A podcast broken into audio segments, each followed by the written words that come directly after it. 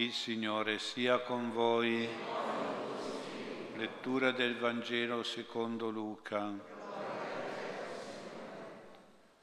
In quel tempo i farisei e gli scribi dissero al Signore Gesù: i discepoli di Giovanni digiunano spesso e fanno preghiere, così pure i discepoli dei farisei. I tuoi invece mangiano e bevono.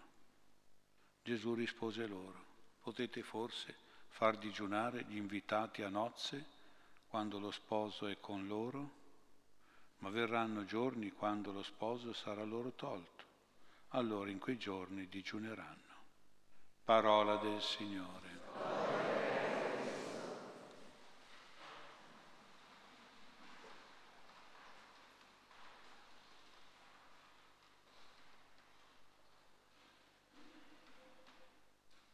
Sia lodato Gesù Cristo.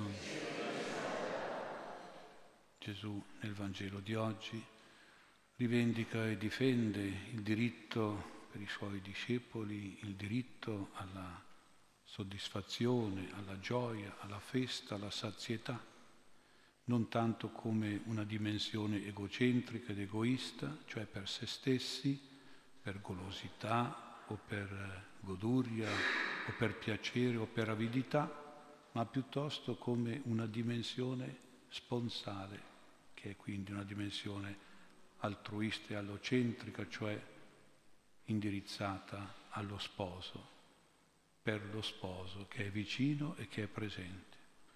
E allo sposo bisogna fare festa, onore, come invitati a nozze, che ovviamente mangiano, bevono, festeggiano lo sposo, insieme allo sposo, in un clima di gioia, di soddisfazione nel banchetto nuziale, nel diremmo noi nel pranzo di nozze. Quindi Gesù si paragona in un certo senso allo sposo e vuole che i suoi discepoli non abbiano lo spirito, l'atteggiamento dei digiunatori, quelli dei suoi tempi. Lo spirito, l'atteggiamento era contrassegnato dalla tristezza, dalla scontentezza, dal malcontento, quindi dalla negatività, dalla depressione, dalla malinconia, ma invece avessero lo spirito e l'atteggiamento della gioia, della festa, della soddisfazione, della sazietà di un matrimonio, di uno sposalizio. Ora, volendo applicare questa situazione in senso spirituale per noi, nella misura in cui anche nei nostri cuori, nella nostra vita, c'è presente il Signore, c'è vicino il Signore, lo sposo della nostra anima, è vicino a Lui con la sua grazia, la sua amicizia. Allora lo stesso desiderio di festa per Gesù e di Gesù, in più la rivendicazione della gioia per noi come diritto e dovere, deve essere accolto, deve essere vissuto da noi. Cioè dobbiamo essere sempre, pensando a Gesù che è con noi, essere sempre felici, gioiosi, sereni, soddisfatti, come gli invitati a nozze che hanno lo sposo con loro. Questo dovrebbe essere il clima, l'atteggiamento spirituale dei cristiani. Gesù parla anche di uno sposo che viene tolto, ma è chiaro che forse allude ai giorni della passione e della morte, ma potremmo allargare il discorso in generale. Sembra più un avvallo del valore del digiuno, del digiuno per noi. Questo discorso vale per il fatto che a volte siamo nel peccato, nel peccato anche grave, che ci toglie Gesù, lo sposo, dal cuore e dalla vita. E quindi il digiuno diventa necessario, diventa anzi doveroso, diventa utile e indispensabile per purificarci da qualche peccato, da qualche vizio, per convertirci alla grazia e al bene, e così far tornare la presenza di Gesù, lo sposo della nostra anima, la sua presenza gioiosa e festosa, la sua presenza spirituale, sacramentale, sponsale, farlo tornare vi- vivo, vicino e presente nella nostra vita e nel nostro cuore. Un secondo pensiero, ma questo accenno di Gesù allo sposo, agli invitati, alle nozze, alla festa di matrimonio, ai giorni del banchetto nuziale, che sappiamo a quei tempi si protraeva anche per tutta la settimana, con una gran quantità di cibi, di bevande, di danze, di canti. Ecco, questo accenno poteva, non poteva includere anche San Giuseppe, che certamente nella sua vita ha festeggiato il suo matrimonio e ha partecipato e ha collaborato ai matrimoni di Nazareth, del suo tempo e della sua vita. Sappiamo dalle nozze di Cana, dove c'era solo la Madonna, non San Giuseppe, c'era Gesù e i discepoli, sappiamo che in quel matrimonio non c'era San Giuseppe, non c'era più, ma certamente in altri precedenti matrimoni San Giuseppe ci deve essere stato. Il matrimonio era una festa di tutti nel villaggio e deve aver quindi fatto parte a quel gruppo che si chiamava Amici dello Sposo, come c'erano le amiche della sposa. Questo gruppo era formato principalmente dai parenti, dal clan parentale, ma anche da veri e propri amici del cuore dello sposo. San Giuseppe era certamente un amico di tutti, sia per il suo buon cuore verso tutti, anche per il suo lavoro, che era utile a tutti in paese. Ora, uno dei compiti di questi amici dello sposo era quello di provvedere al vino, che era la bevanda particolare, la bevanda principe dei banchetti nuziali. Se veniva a mancare il vino, come è capitato a Cana, era un po' una fine triste e umiliante per gli sposi, finiva la festa.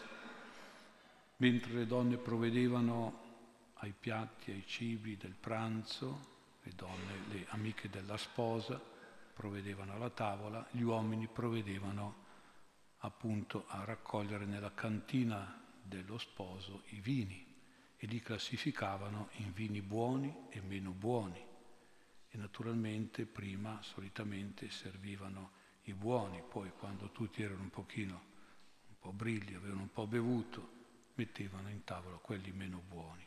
Questo compito toccava proprio agli amici dello sposo. A Cana di Galilea invece è successo il contrario per il miracolo di Gesù, che una certa esperienza e bravura in fatto di vini l'aveva anche imparata da San Giuseppe, che era appunto uno degli amici degli sposi. E quindi Gesù ha fornito un vino di qualità veramente superiore, che è stato poi confermato dal direttore del banchetto. Un filosofo del secolo scorso è arrivato a dire una frase che suona così: l'uomo è ciò che mangia.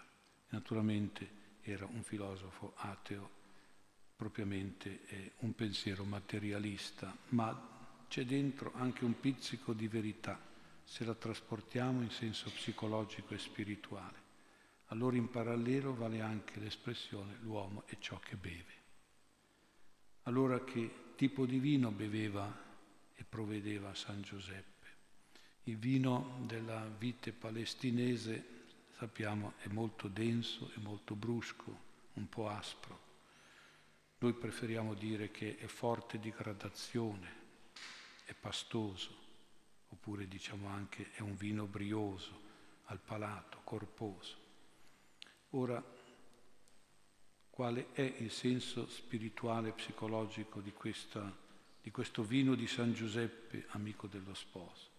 Nella Bibbia la vite è il simbolo di Israele, è una benedizione di Dio nella terra promessa, è il simbolo degli sposi fecondi di figli come grappoli di uva intorno alla tavola.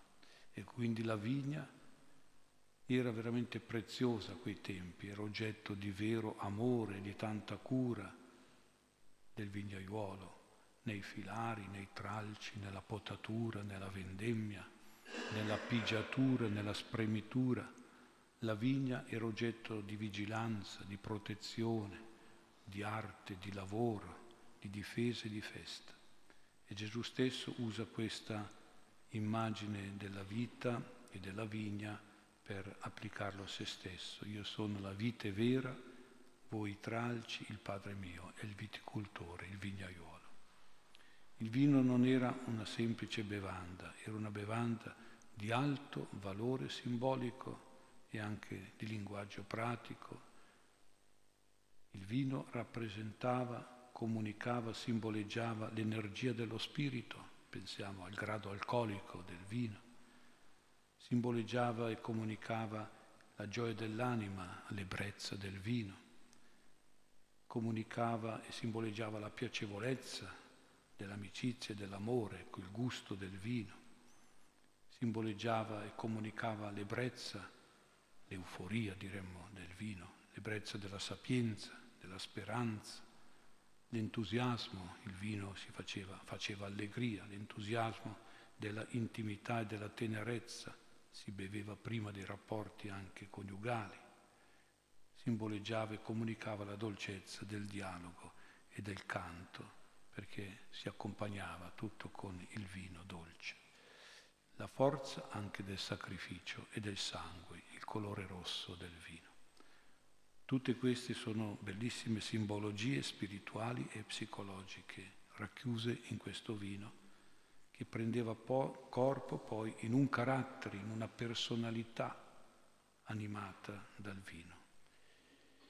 San Giuseppe come capo famiglia nella liturgia pasquale in particolare era il celebrante di vari riti, riti religiosi seguiti in famiglia, come anche il rito del calice della benedizione, quindi il vino benedetto era dato da Giuseppe a Gesù e a Maria. Preghiamo San Giuseppe di darci il suo vino, il vino spirituale, per diventare energici e gioiosi come il vino.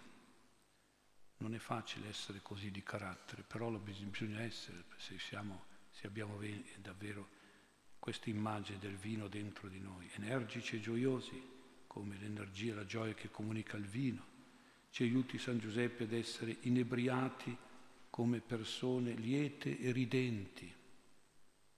Ci aiuti a essere eccitati come persone amichevoli e amorevoli, entusiasmati come persone festose e allegre, infervorati come persone generose e positive. Vedete quante caratteristiche spirituali, psicologiche ha e comunica il vino, il vino benedetto che si benediceva e si beveva nelle nozze soprattutto, ma poi anche nelle feste di Pasqua e in altre feste.